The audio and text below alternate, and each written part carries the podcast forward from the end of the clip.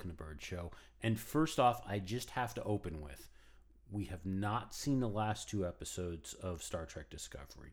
We have not seen the first two episodes of Star Trek Picard, and we have not seen any of the episodes of Drive to Survive yet. So basically, we. We are a couple of weeks behind on our TV watching. I blame you. You have not been home for the last like three evenings. Well, I was no, I was home. Saturday night was not my fault. Okay, but Saturday night I had my volunteer gig. So see, But all of the weeknights and Sci Fi Friday, you failed to show up for. okay, I was drinking Sci-fi. Really, I was drinking scarily expensive bourbon on somebody else's And it- dime. And it was completely wasted on you. Well, I don't know if it was completely wasted on me, but the whole thing of you know identifying bouquets and what the the mouthfeel was and and that, yeah that part wa- was wasted on me. But in terms of like, well, it tasted kind of good. I assure you that the thirteen hundred dollar bottle of bourbon was completely and utterly wasted on you because you could not tell the difference between the thirteen hundred dollar bottle of bourbon and the forty dollar bottle of. Bourbon. That is actually not true. I was able to tell differences between them, and some were smoother than others, and some burned more than others. But I I could tell the difference between the Pappy's twenty and the sixteen year old Woodford. Okay. Could you tell me why the Pappy's twenty was a thirteen hundred dollar bottle of bourbon? Um, No. partially, you. partially, partially, and and some of it is because everybody loves Pappies for some reason, and it's been really hard to get for a while, and that has driven up, and that's why it's quite as expensive. Because normally it's like a fifty dollar bottle, mm. but secondary market because you can't find it primary, it's a lot more money.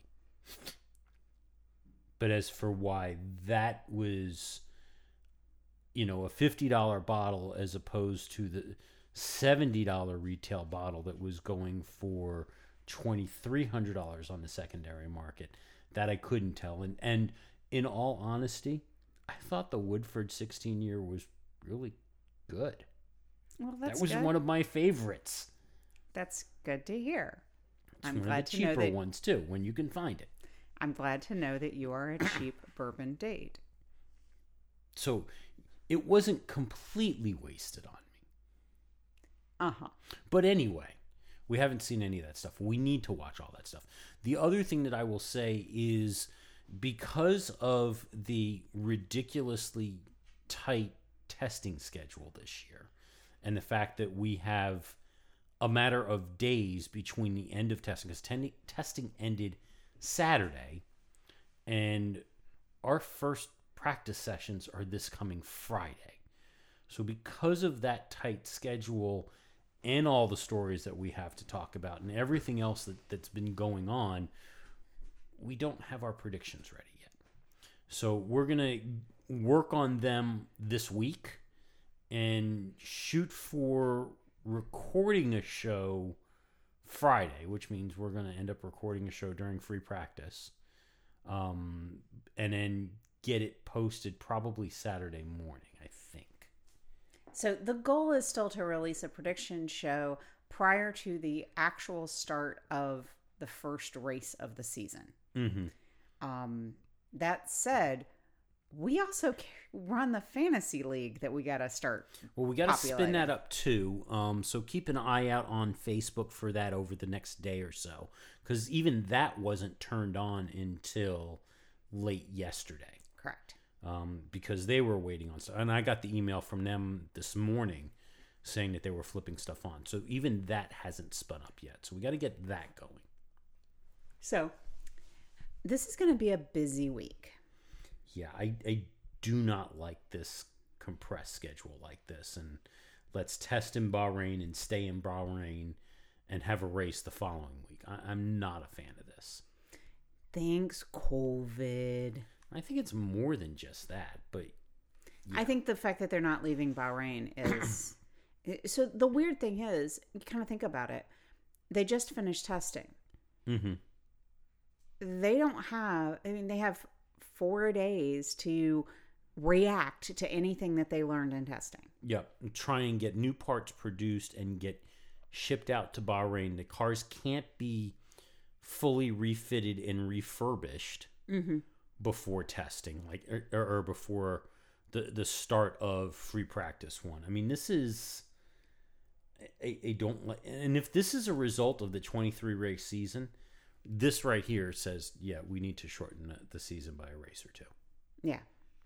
Well, let's see what happens as uh as the season goes on. But yeah, I mean, this is just kind of wild. And I feel sorry for the teams. You want them to have testing so that they can come to the first race with the best possible car to start the season off with. And I think it's just kind of sets everybody up for being on the back foot. Yeah. So, where we left off two weeks ago, mm-hmm. the international and and yeah, I, I know we we promised to be the unicorn chaser. We're going to continue to have the unicorn as our album art for the time being because we are doing a bit of union, unicorn chasing, but we do have to talk about some Russia stuff. Well, I just want to take a small, small left turn. Did you not like the unicorn? I loved the unicorn. Okay. The dabbing unicorn at that. Yeah, well, But a small left turn because in this off season, we've had week after week of absolutely nothing. And that's not Yeah. unusual in an off season that you know it's quiet, quiet, quiet. But it's almost as if somebody suddenly turned all the water on to that fire hose. and like we went, do we have enough stories to even have a show? To I'm looking at some of the smallest icons across your screen as you go through all of the stories that you want to go through today. I'm and I get I was out of town last week, but we got a lot to go through. So we can do our best to be a unicorn chaser, but let's kind of get through some of this stuff so that we can talk about the fun stuff. well, we would have gotten there faster if you hadn't taken us on a tangent. I am the queen of tangents. Anyway, where we left off after our last show, I'm going to try that again. Meanwhile, where we left off, the International Olympic Committee had recommended that all Russian and Belarusian athletes be banned from competing. correct. And we were waiting on the FIA convening an extraordinary meeting of the World Motorsport Council to discuss the situation. And we were waiting to see what they were going to do. So naturally, as a member of the IOC, Formula One met and they rubber stamped and said, "We will do what the IOC said we should do and follow their lead." You know, I, I actually should put in the, the League of Super Evil music right here.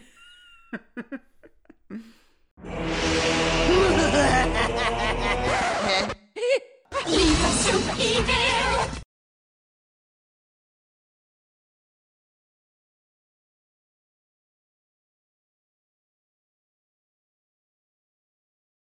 Because that's what happened. The League of Super Evil met, and instead of being decisive and coming out with a strong ruling and a strong position, they basically punted. Because, as you recall, for Russian athletes for the last several years, thanks to the World Anti Doping uh, Association or the WADA uh, ruling around the, the doping in Russia the last couple of years in international sports, Russian athletes, including Nikita Mazepin, have not been allowed to compete under the Russian flag. Correct. They've had to fly.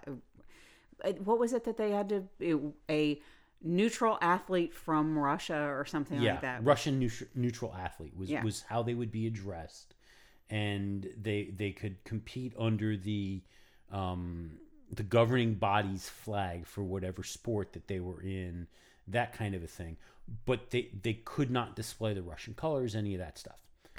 That's that's what has currently been going on, and basically, what the League of Super Evil said was we're going to do just that.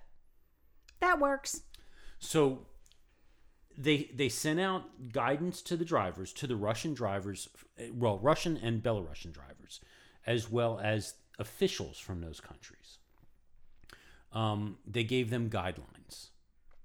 The key points are that the display of Russian or Belarusian national signal symbols, colors, or flags are banned in public and on social media platforms. Russian, Belarusian flags, emblems, symbols, and words linked to the country are banned from display on uniforms, clothing, accessories, and other personal items. The signing or the singing, it says signing, but it's the singing or playing of the Russian or Belarusian national anthem at any event or area controlled by the FIA is outlawed comments, actions, or conduct that is prejudicial to the interests of the FIA and, in particular, in any sport for the Russian invasion of Ukraine is banned. Um, they also required the Russian drivers who drive for the FIA in, or in FIA sanctioned events had to sign a letter agreeing to this and that they, they were going to abide by these rules. Okay. Nikita Mazepin signed it, or at least he claims he did. Daniel Kvyat refused. Interesting move. Uh huh. Daniel Kvyat outright refused. And of course, the rest of the world looked at this and went, well, this was stupid. mm-hmm.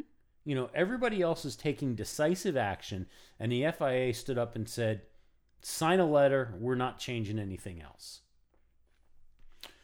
To which the um, UK, Britain's Motorsport UK, which governs all motorsport activities within the UK, looked at the FIA and said, Here, hold my beer.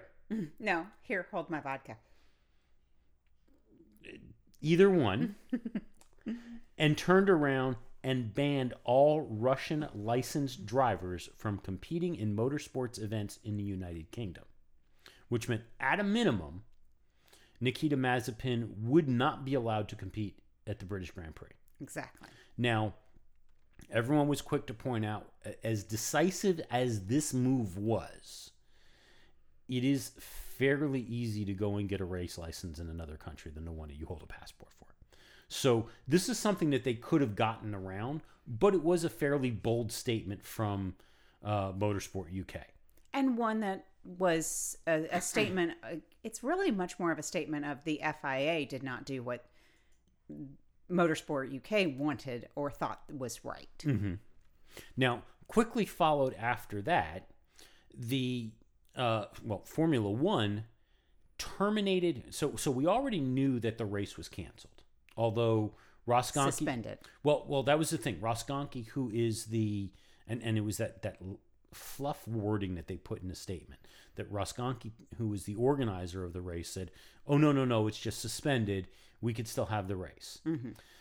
F1 turned around on the 3rd of March and said, Nope, contract is canceled. There will be no races in Russia for the foreseeable future, which means this year, if it was going to happen, so this was going to be the last year of the race in Sochi, and then it was supposed to move to St. Petersburg.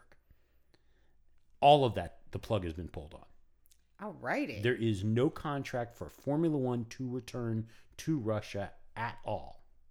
Alrighty. So now Rosgonki can't say the race has been is only He's suspended. gonna have to It's return the really money now. canceled.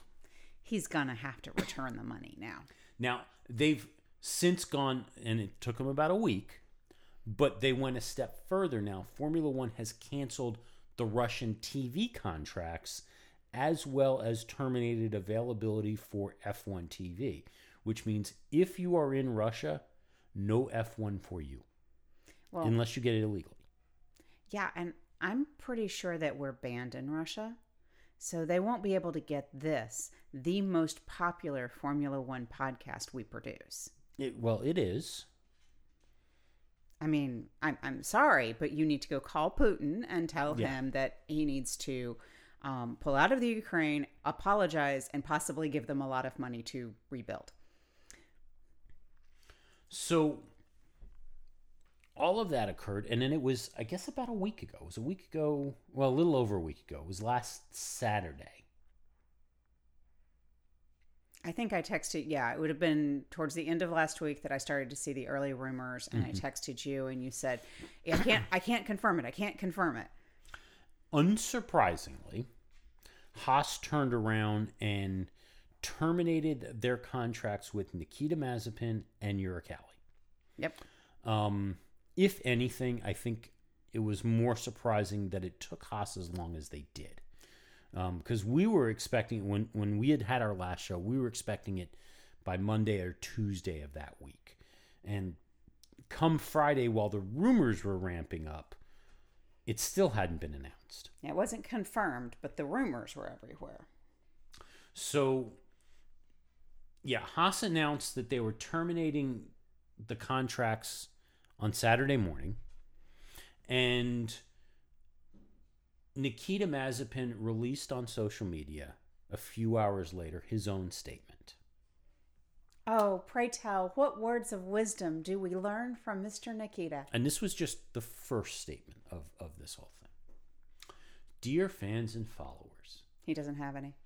I no he he's got followers and shockingly because I thought everybody thought he was a general joke on um on Reddit he actually does have a little bit of a following on Reddit too Oh, there's no With- accounting with- for with taste. even a couple of folks like we'll miss you champ now I don't know what he was a champ of but they're like we'll miss you champ whatever Maybe that was sarcasm. I, could be.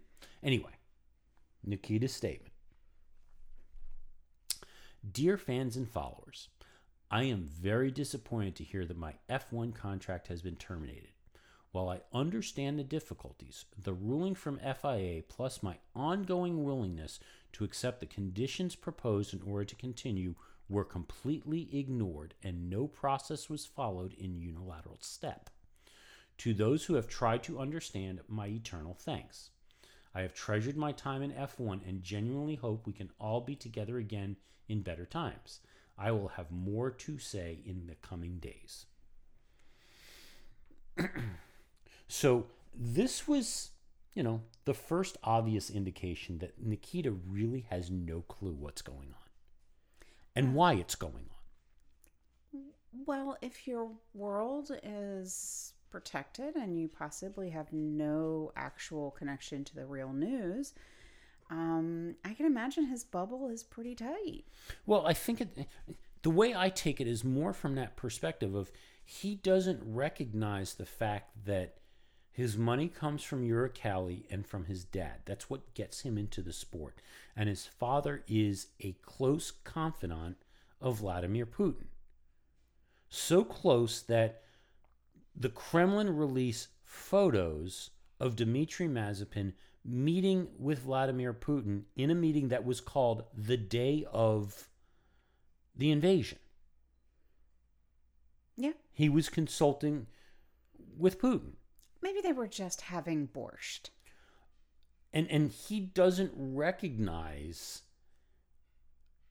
what that looks like to the rest of the world. Oh no, no, optics didn't mean nothing to Nikita. We we learned that when he was first signed with Haas. I mean, he doesn't understand mm-hmm. that. So move forward to Wednesday, and Nikita has a press conference. We think in Moscow, not sure, um, but he read a prepared statement, and since it was a press conference, he did answer questions.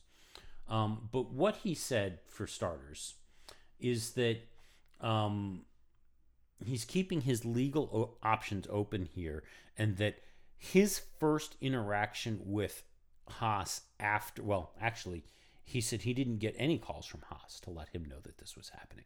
There were no communications. He learned about it when Haas released their statement, is what he says. Okay. Um, he says he's hurt. Um, he says he values relationships a lot. He says he believes that F1 is a unique sport because it is very much about team building and it's chemistry that you have ongoing between your male and female colleagues to get in a, get the car in a position where it can do well. I was very disappointed because of the way it was handled. I've been worried about my future ever since I left Barcelona, and I have been told that if the FIA or the governing body allows me to compete on their rules and I agreed to them, there will be no actions to remove me from the seat because there is no legal obligation or reason to do so. In my previous relationships with Gunther, which I rated a very good one and respected him as a man very much so, I have been used to believe 101% in his words. He's a team principal, and if he says something, it normally happens, or it always happens. But I have not heard any information from the team ever since this happened, and I learned about the firing of me the same time as it had been released to the press. I'd like to think I'm a young man at 23, and I was not ready for it. I didn't receive any hint or any support to say that this is a decision we've taken. It's going to go live in 15 minutes, just be ready for it.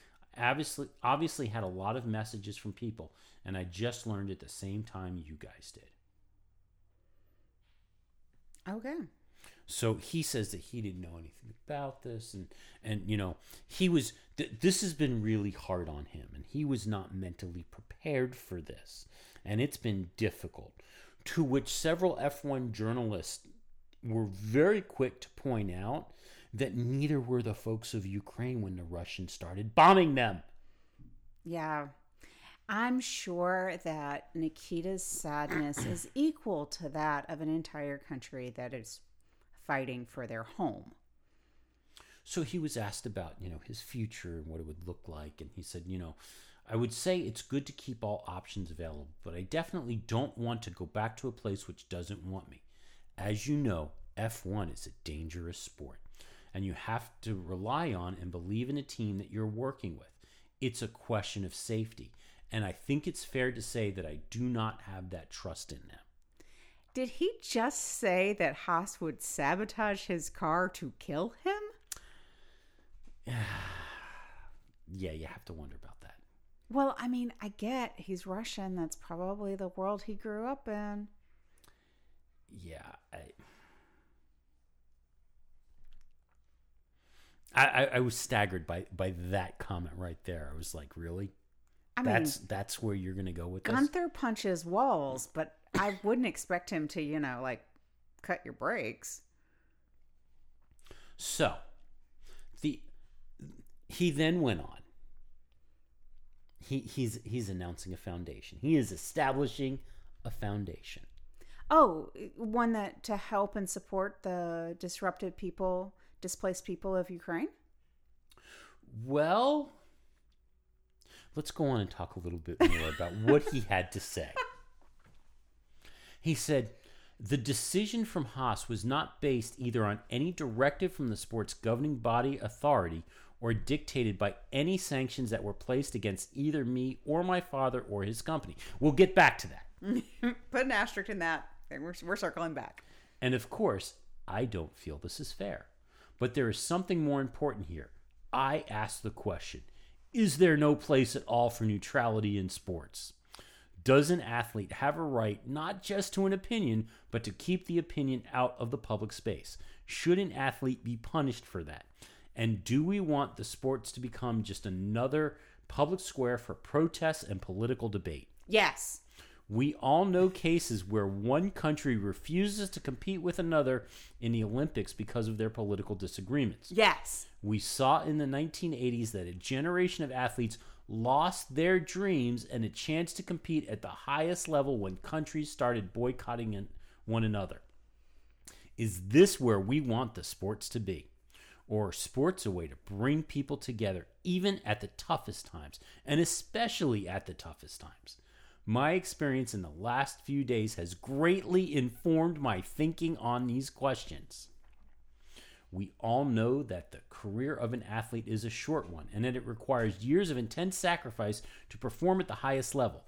When that final reward is taken away, it is devastating, and no one is thinking what happens next to these athletes. I will be addressing this. He is setting up a foundation, and I, can't find it where it, where is the name of it here, but he's setting up a foundation specifically to support the athletes who are unable to compete due to political decisions. Oh my. You know, your priorities are a little out of place there. Yeah. So,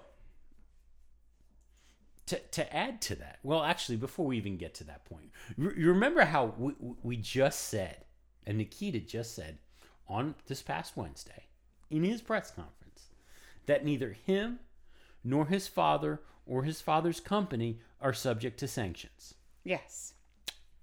Well, hearing that, the European Commission went, Here, hold my beer. and within about two hours, Nikita Mazepin was listed as the 732nd Russian to be sanctioned by the EU. His father was listed as number 723. And then followed right by Uralkali. Uh huh. So you lost that one, but it gets even better. Gets better. So the the contract was terminated not just for Nikita, but Uralkali's sponsorship. Well, Uralkali is pretty pissed off about this, and again, pissed off about this before they got hit with sanctions, not after, mm-hmm. because that the, the, the sanctions adds a whole new degree to this thing. So, I guess as terms of the deal, Uralkali fronted the sponsorship money for this year to Haas. Yes. They paid up front. yes. But what happens when you're sanctioned? Well, it, it's even before that. So Haas turned around, terminated the contract after they'd already collected the money from Uralkali, and the car has not raced in a single race with any Uralkali markings on it. Correct. So of course, Uralkali's really pissed off about the fact that we fronted you the money and the car's not going to race with our stuff and you're pocketing the money, give us our money back. And then Which a couple would seem reasonable if we were talking about reasonable human beings, but Yeah. And then a couple of hours later, well, now Uralkali's been sanctioned, so I'm not even sure Gene can give them the money if he wants to.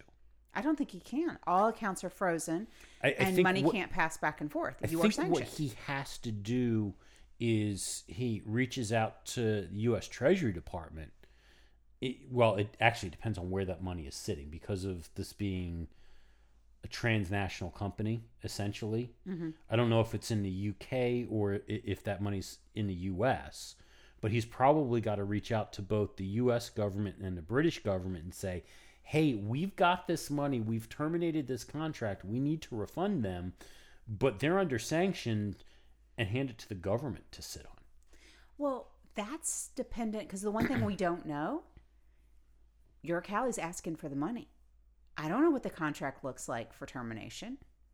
We, we, so I mean, you don't know if Gene doesn't even owe that money back.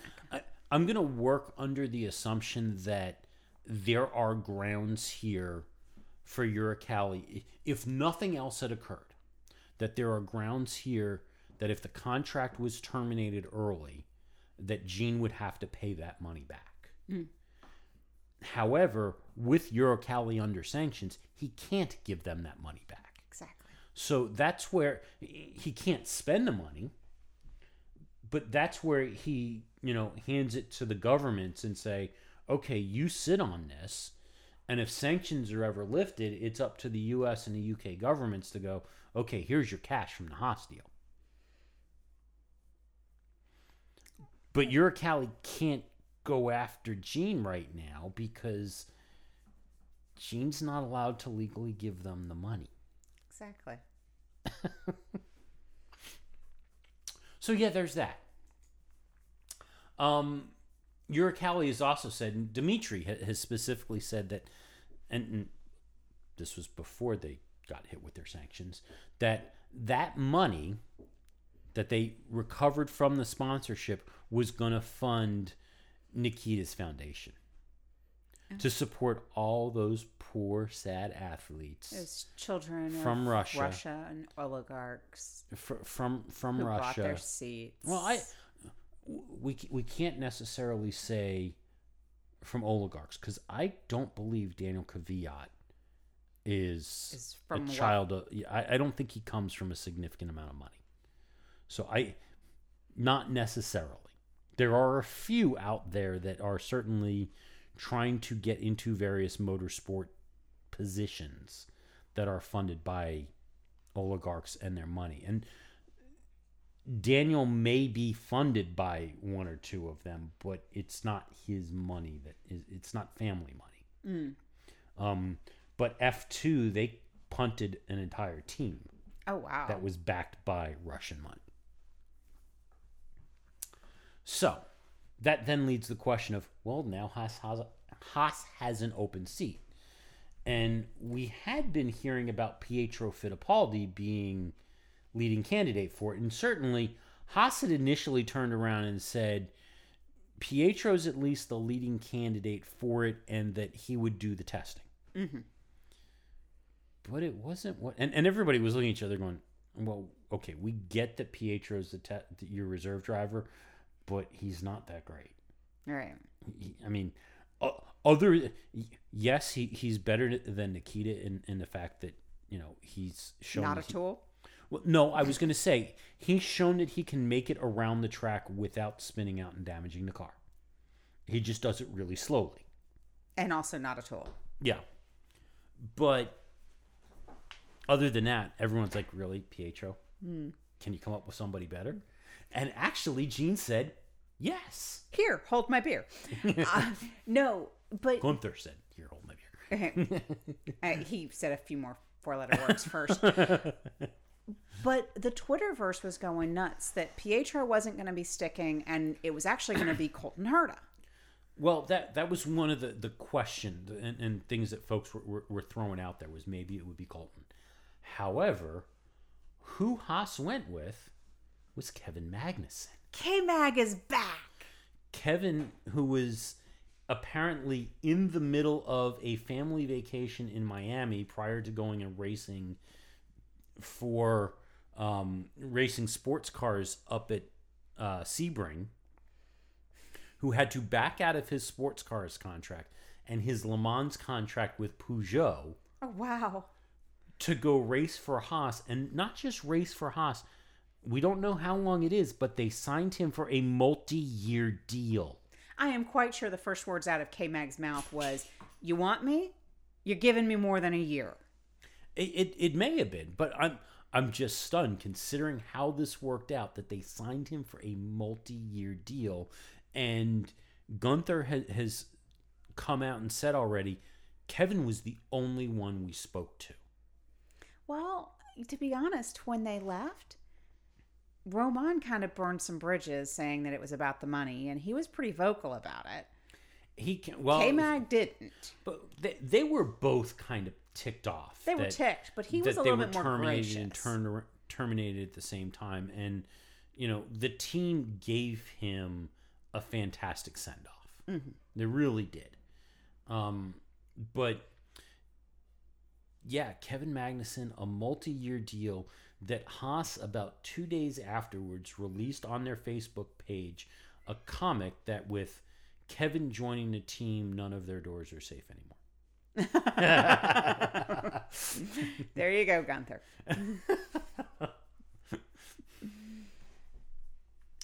So the car has been repainted, and it, the the the paint scheme that Haas will be running is very reminiscent to the red and white and gray paint scheme that they ran their first couple of years. Okay, so the primarily gray car. Actually, primarily red and white with gray highlights. Oh, okay. Um, like the very first, because I think it was like the third year was where it When was they went gray. Um, but the the first two years were more red and white.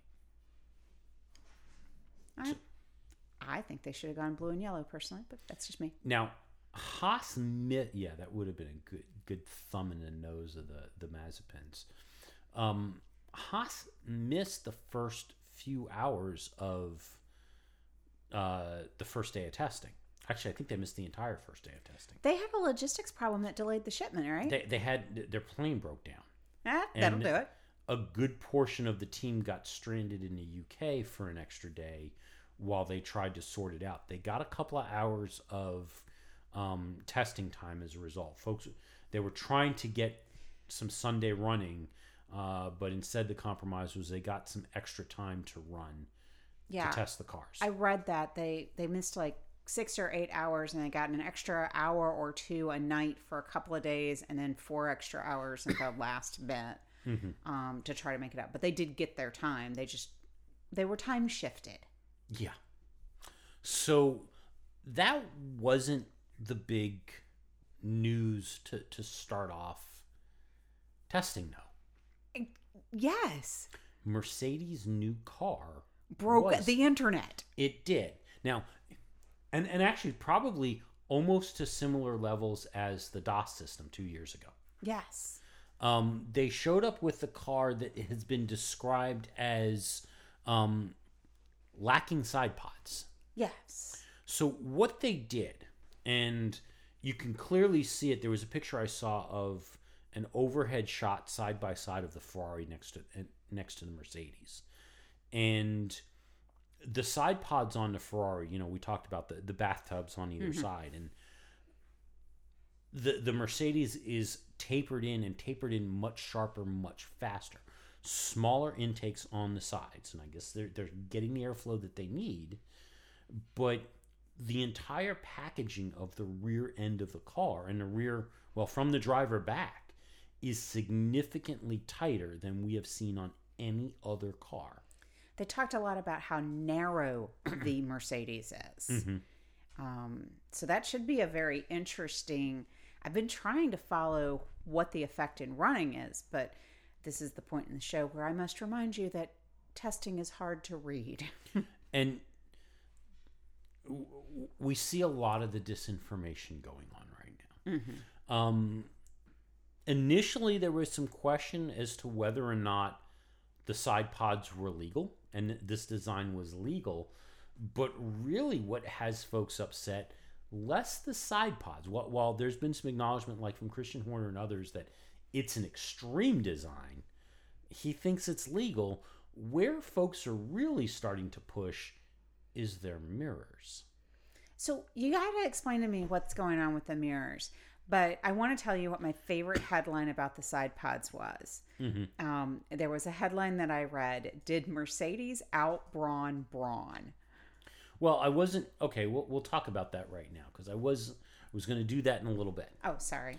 but we'll, we'll, we'll do the the braun thing now because was it our last show or the show before that we had the comments from ross braun that you know they had seen the designs they had seen the preliminary stuff and they had reviewed it and they did not think it was possible based on how the rules were that they had done such a good job with the rules that they did not think it was possible for anybody to have come up with that trick solution like he did years ago that was going to give anybody a substantial edge.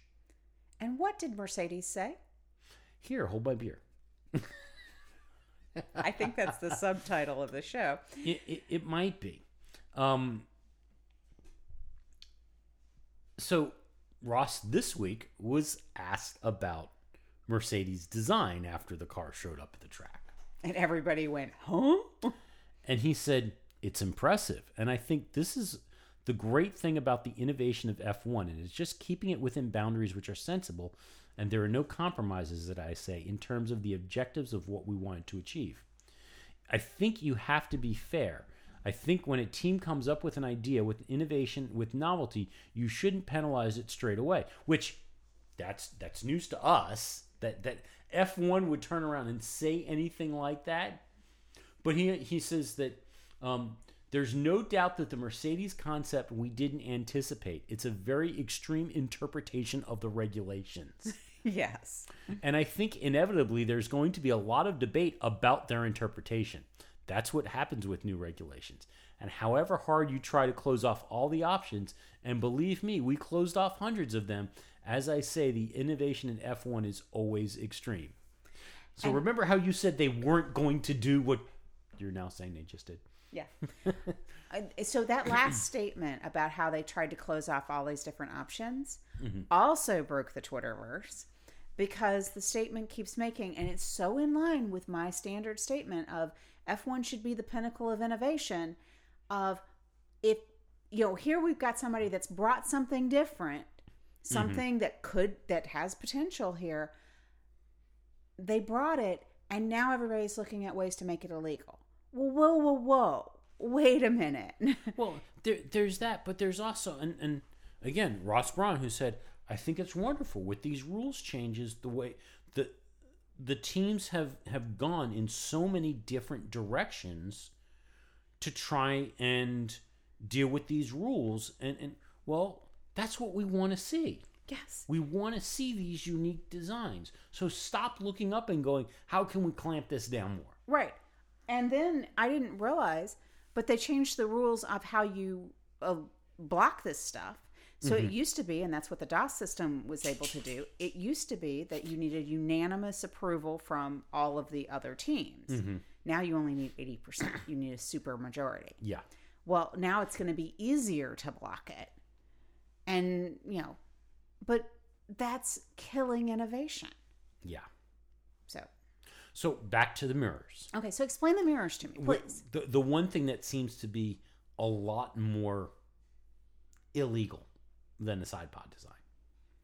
So Mercedes showed up with these mirrors that are sculpted.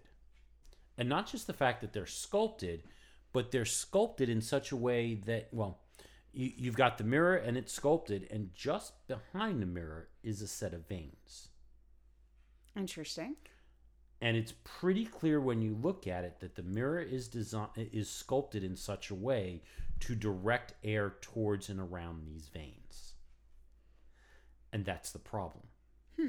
Because the mirrors based on how the ru- the rules are worded are only to be used for visibility behind you as much as they kind of suck for it. That's all they're to be used for. You are not allowed to use them for any kind of aerodynamic effect so by sculpting them so that it's directing air around these vanes you are in violation of these rules Interesting. now how much of an impact this is going to have we don't know but yeah Interesting. we'll see where that goes. Um, in terms of the running and what we saw, so Mercedes Didn't top the charts. They didn't top the charts. They had the fourth fastest time. Um, the one thing that folks have been pointing out, though, is that while they had the fourth fastest time in the slower corners, according to the GPS tracks that are being released by the other teams, the Mercedes is fastest.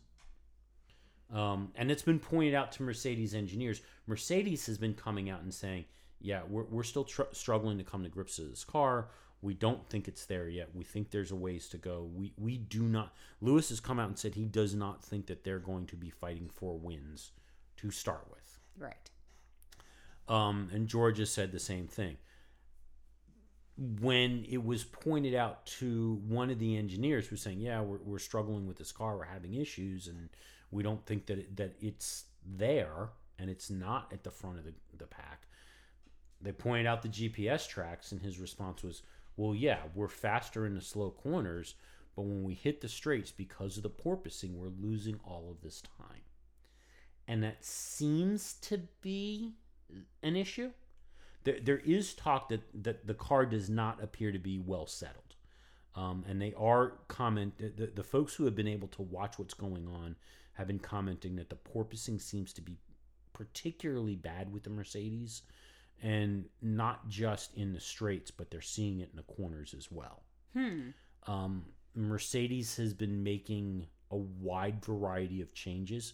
So, solution number one, and it's the, the easiest solution, is to raise the ride height of the car. It's also the least desirable solution because if you raise the ride height of the car, they lose their peak downforce, Right. which means they've got to take the turn slower, and that that's an issue. So they're looking for other ways to deal with the porpoising without having to take off downforce. Interesting thought. Okay. You just said that they are faster in the corners, In the slow corners. in the slow corners, Mm-hmm. and they don't want to lose time in those corners. Mm-hmm. So they figured out something that gets them the time there. Now, if they adjust the ride height to control the porpoising, maybe they could still take those corners faster. We don't know. It, it's supposition And, at this and, point. and some of it may be the fact that because of the way the ride height is set up, they're getting enough downforce through those corners to get through them. I, I don't know. Yeah. Um, what folks have noticed that Mercedes seems to be doing, um, there's a new floor that they've rolled out. Um, I guess it didn't quite get them the results that they were looking for. For the last day of testing, Mercedes actually w- was cutting parts of that floor. So in Barcelona, the floor they had had these waves on the edges, um, and it I, I don't know, but it sounds like the porpoising may have been less than we saw in Bahrain. The floor is a bit simpler in Bahrain, and they're having these issues, and it's it certainly sounds like it's simpler than all the other teams. Mm. Um, they've been cutting back parts of the floor to see if that impacts some of the airflow. They did that on Friday, which was when they set that that fourth fastest time. Um, the other thing that folks have noticed is that the angle of their front wing um, is higher than they normally run it, and that could be another thing of you know they're, they're directing the airflow to different parts of the car than they normally would it by having that higher angle. The problem is you never know what they're testing. we don't know what they're testing and and the the entire paddock their reaction to everything that mercedes is doing and everything that mercedes has said is we've heard this from you guys before Mm-hmm. we heard this from you a couple of years ago what was it 2018 we heard this from you that you were struggling with the car and coming out of testing nobody thought that you had the car ready to go. And yet in in the first test you were way off the pace. The second test you were a little bit better but still struggling. And then you showed up in australia and you won like the next four races in a row. So the rest of the paddock is going yeah we don't believe you guys. And mercedes is going no re- really it, it's not good. And and that's it i mean it, we, we've heard this from mercedes time and again. Even when they go to testing and they're strong. Mm-hmm. Yeah, we're still struggling. and and, and it, it it's amazing how different the messaging is in Formula, and especially from Mercedes, but how different the messaging is in Formula One in preseason compared to say a baseball team hmm. or a football team. You know, preseason everybody's this is the year we're going to the World Series. We're gonna go. You know, we're doing it all the way, and game one and game two you're hearing the same thing and it's not until like a month in they're like yep this it's a rebuilding year it's suddenly, suddenly we're competing with the Browns. a, a- a month later, it's a rebuilding year. Formula One and yeah, Mercedes is particularly bad with it. How do you think you guys are? How you shape up this year? Well, we don't know. We're having some struggles, but that Red Bull car that's looking really fast this year, and you know, Look over there. Stop looking at me. Look and, over there. And and then Mercedes shows up and they blow the doors every, off everybody in, in race one. So I, yeah, I'm I'm struggling to believe that Mercedes is truly as bad off as they say they are, but who knows? Yeah. The one thing that everyone is fairly confident on is saying that the Red Bull is, especially after this test, looking particularly strong. Um, the thing that has folks wondering is the last session, the last test session, Max spun, and admittedly, he was on, I think he was on the softer tires. He's on the either medium or the softer tires.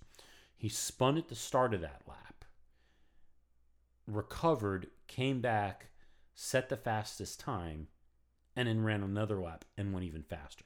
Didn't change tires Mm. according to Max. Now, I don't know if you can necessarily believe what Max is saying either right now, but according to Max, there was still room to go in that. But like I said, I don't know if you can necessarily trust what he's saying either. There is, however, a lot of confidence from the pundits that the Red Bull is looking strong. The other one that folks are saying is looking very strong is the Ferrari. Now, Ferrari's turning around and saying, uh, we're not sure yet. Yeah, it looks good, but we're still outsiders.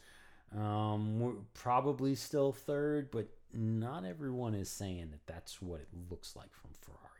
They're saying it looks like they've got a strong challenger, which, again, I wasn't expecting it with the bathtubs, but I know bathtubs they a little obviously weird. know about more about aerodynamic design than I do. So, Spoilers that didn't take much. well, yeah. Yeah, I don't know. It I don't like testing. I mean, this is the I like it from the standpoint of it's really cool that the season's about to start, but I don't like it because I don't learn what I want to know. And what I want to know is who's going to be good, who who's going to help my prediction game and I'm at a loss, honestly. the big disappointment so far, eh, well, especially for for the the testing in Bahrain, has been McLaren. McLaren, who was looking fantastic in Barcelona, they got to Bahrain and they've been struggling with the heat, specifically around brake cooling. Hmm. And it sounds like a couple of teams have been running into that. I think Williams also had a brake cooling issue as well that actually caused a fire on the car. Yes, it did. Um, but McLaren has had limited running because of the cooling issues. Um, now, the winner out of all of this is Lando Norris because Daniel Ricciardo was sick and was unable to drive for testing, and it was announced Saturday morning that he had tested positive for COVID. Oh, poor guy. So hopefully he starts turning some positive te- or some some negative tests and he's clear with the race starting in a couple of days with race weekend next weekend. Um, if he's going to make it through COVID protocols, he's got to start testing positive. Negative. or negative. Got to start testing clean. we'll go with that. Got to start testing clean. Yeah. Who's their reserve driver? Um, it may actually be Colton Herta. Oh. Colton Herta was just signed to a test program with McLaren. Oh, Yes. nice. So still driving. It, it sounds like he's still driving IndyCar, um, but he's going to be in a test program with McLaren. That was just announced the other day. cool. Um, Christian Horner has said, going in a slightly different direction. Christian Horner has said that he thinks that pit stops are going to be slower this year. Um, you know, Red Bull has won the last couple of years the fastest pit stop award. They've had a couple of sub two second pit stops, which is insane. Um, he thinks that low two seconds is realistic, that eventually they'll get there, but the wheels are heavier, the cars are heavier, and now that they've got these covers on them, it may it, it sounds like they're expecting it's going to take longer to get the wheels off the car. Oh, interesting. Um, one of the things that he did, so the cars are about 50 kilograms heavier than they were last year. So rather hard on, because remember, they don't have power jacks, rather hard on their jackmen. True. He does say that the, the rear jackman for their cars, he, he's a really big South African dude. Actually, he said he was a tall, big South African dude. So. I, I'm getting the sense that the the Jackmen have been working out over the off season more than they normally do. Oh yeah. So yeah, even BBC is coming out and saying we're we're not really sure what testing looks like. The front seems to be Ferrari, well, it seems to be Red Bull, Ferrari, Mercedes, and then McLaren right now. Mm. But we don't know. Interesting. Um, one of the things that Andy Benson over at F1 says is, or at BBC says, is really their best indicator around the Red Bull is you look at Max Verstappen smirk. Hmm. So there's that. So now we are on Smirk Watch. Yeah. As for the rest of the grid, they appear to be fairly close. Um, the Williams did have the slowest time, which was surprising, um, with the Haas about three seconds faster. Okay. However, it, everyone was quick to point out that that Haas time was set um, during one of those extended testing sessions after the track had warmed up, and the conditions were certainly better for the car. So that may not truly be a representative time. Um, everybody was all excited because on the first, well, it was day two of the testing. It was the first day that that Haas got out there. Magnussen set fastest time, Ah. but testing, who knows what they were running and all of that stuff. So usual disclaimers apply there. And even Kevin's like, yeah, it, it really doesn't mean it. It's cool, but it doesn't really mean anything. Exactly. So, we already talked about Colton Herta getting a test program with McLaren. And by the way, Herta is actually driving for Andretti this year. Oh, okay. Um, looking forward to the season. And since we are getting ready to start, those of you who, who consume the English speaking coverage, we have the, the list of who you will be getting to hear your commentaries from. Okay. So those of you who like Channel Four, and reminder with Channel Four, um, everything is highlights with the exception, I believe, of just the British Grand Prix, which is live. Uh, but Channel Four, they will be led by Steve Jones again. He's always fun to watch. He has gotten so much better. He was he was iffy that first, actually, it was the first couple of races of the first year, and then he found his feet, and he's gotten really good. Yeah. Uh, and he's got a good rapport with Coulthard. Yes. So Steve Jones will be anchoring it. Uh, Alex Jacques returns uh, as the chief commentator. He replaced Ben Edwards in 2021. Okay. Um, Alex will be alongside David Coulthard in the commentary box. Um, and joining Coulthard as he does his other parts of punditry through through their coverage is Mark Webber yet again. Um, and also, you should recognize the name Billy Monger Yeah. has been part of their commentary team for the last two years. He'll be returning again. Um, Lee McKenzie has returned to the Sky uh, family. She she had stepped away for a couple of years. Right. She's back. Um, Eddie Jordan will occasionally appear uh, every so often, but not on a regular basis. You said Sky for Lee McKenzie, but that's actually BBC, uh, Channel 4.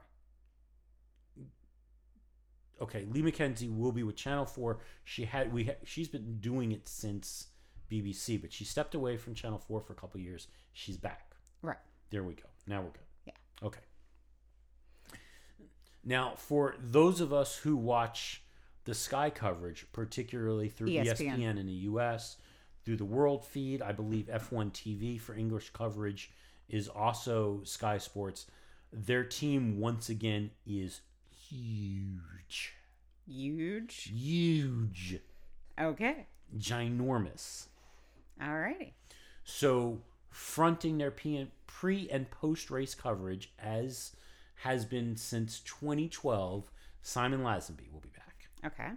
Uh, he will be joined, well, actually, in the commentary box will be David Croft, still, Right. who will be joined in the commentary box by Martin Brundle. And Yes. Martin, of course, will be commenting punditry throughout their, their coverage. Um, Ted Kravitz With Spyglass. We don't know if Ted's going to have his pirate spyglass. He hasn't brought it out since you know 2020, and and he was restricted to the roof of the building. The roof of one grandstand. yeah, but Ted Kravitz will be back. Karun Chandok remains with uh, Sky. Um, remember, previously used to see him on Channel Four, so great to see him over on Sky now. Johnny Herbert continues to be part of the team. Paul di Resta, Anthony Davidson, Natalie Pinkman, Pinkham, Rachel Brooks, Craig Slater, Damon Hill, Nico Rosberg, and Jensen Button. So they just have a few people. Yeah. Including two world champion drivers. Yeah, but they, I mean, is Rosberg really a world champion? I mean, really? He's a we're, we're, we're not doing that. He is a world champion. He deserved to win. He may not have been the better driver, but he won more races and he got more points. He deserved to win. No. He won more races. He got more points. I do not believe he deserved to win, but he won. Uh, that is the hair I'm willing in to twen- split. in 2016 even you made it clear this whole things of whether or not he deserved to win or was a worthy champion was crap he legitimately won he deserved to even but if I you don't, don't have to li- like him. but that doesn't mean he was the better driver That's what I said. no you said he didn't deserve to win No, I said he won more races. He won more points. He was not the better driver. you did not say he- that yes, i said that I, I, I take umbrage with that. fine I, I said he won the world championship, but as some people like to say, he is not my world champion.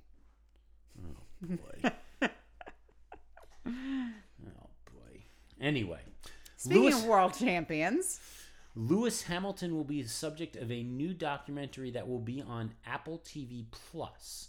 Um, we don't know when it's going to air yet, it, and it has not been named. But it's I would assume within the next two years we will get that. that's cool. Mercedes has revealed new safety and medical cars for this year. They are red again, Yes. thanks to the CrowdStrike sponsor. Actually, the CrowdStrike sponsorship is only on the safety car. But they made them match Yeah, they did. because matchy matchy. Um, the I think that the most distinctive piece is that the the medical car is not a station wagon. Are we going to have the debate again? No. Okay. The other thing that is actually kind of distinct about the safety car, you know, in previous years, the light bar for the safety car was on the roof of the car. You could see it from the front and the back, and you know, you had the little sign that said safety car on it. And when they turned that off, that was when the safety car was supposed to come in. Michael Masi. But he's not the race director this year. He is not. Um, there is no light bar on the roof of the car.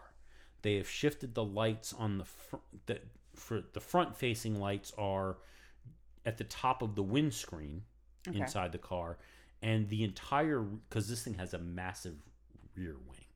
It's got an easy carry handle. Spoiler alert: it has a massive rear wing. Okay, fine. Baby got back. yeah, um, the entire back of that wing is a giant light bar. Oh, that won't be distracting. They can't say they didn't see it. hasn't been an issue before. Actually, I think the real question is performance wise how this compares to the last one. Maybe it'll reduce drag not to have the bar across the top, and they could, you know, do the safety cars a little bit faster that help the tires. I don't know. I'm hoping that was the thought process. But we have new safety cars this year. I have not heard if they're going to be alternating with Aston Martin again. Mm. Any Aston Martin SUV. Well, and we don't know if Aston is going to reveal new. You know, if, if they are alternating, if they're going to share their car and their livery. Yeah, we don't know. And in our last story, Imola has a five year deal. Or, excuse me, they have a, a three year deal He can't count. No, well, initially folks were saying it was a five year deal. That was why I just didn't look at this headline. Okay. Um, it actually is not a five year deal. It is a three year deal. They will continue to host Formula One and the um, Emilia Romagna Made in Italy, or is it the Made in Italy Emilia Romagna Grand Prix? That is your favorite Grand Prix title. Now, I just want to point out Actually, my favorite was the TBC Grand Prix. That was my favorite. that was your favorite? And then they replaced it with the Made in Italy. the TBC Grand Prix. Um, I just want to say how many years, years, our podcast called for a return to Imola. Mm-hmm. I, I, I, that right there is the bloke in the bird bump. Okay. We did it. We are going to take our victory lap. We are going to do donuts in the proverbial podcast um, racetrack. We got Imola back. So right now we've got the Colbert Show banner that's come down. It says The- "Mission accomplished" with the, The confetti and the balloons, Yes, there's celebration going on. and the rotting lung dude guy dancing by. That that was John Oliver that had the rotting lung dude. Oh, that's right. It was well. That's who I was thinking. Sorry, it was not Colbert. It was John Oliver who was this. We did it. Mission accomplished. And yeah, Yes, we uh John Oliver. we did it. We got it back. So people of Imola, you know, send your your your gifts, your presents, your thank Made you in Italy. your your thank you cards. We appreciate it. We did it for you, man. We're so happy for you. Till 2025. It's just the start. It's just the start. And on that note, we'll call it a show. We are so glad you came. Bye bye. Bye bye. Bye bye. Bye bye now. Bye. Bye bye. Remember, please discard all candy wrappers and popcorn containers in the nearest trash receptacle. Thank you. Okay, bye bye now. Bye bye. Bye. okay. Are they all gone? Uh, is, is, is everybody gone? huh? Good. Oh my gosh, my cheeks are killing me. I can't keep smiling like this anymore. I am exhausted. I think I need a break. a little break? Okay.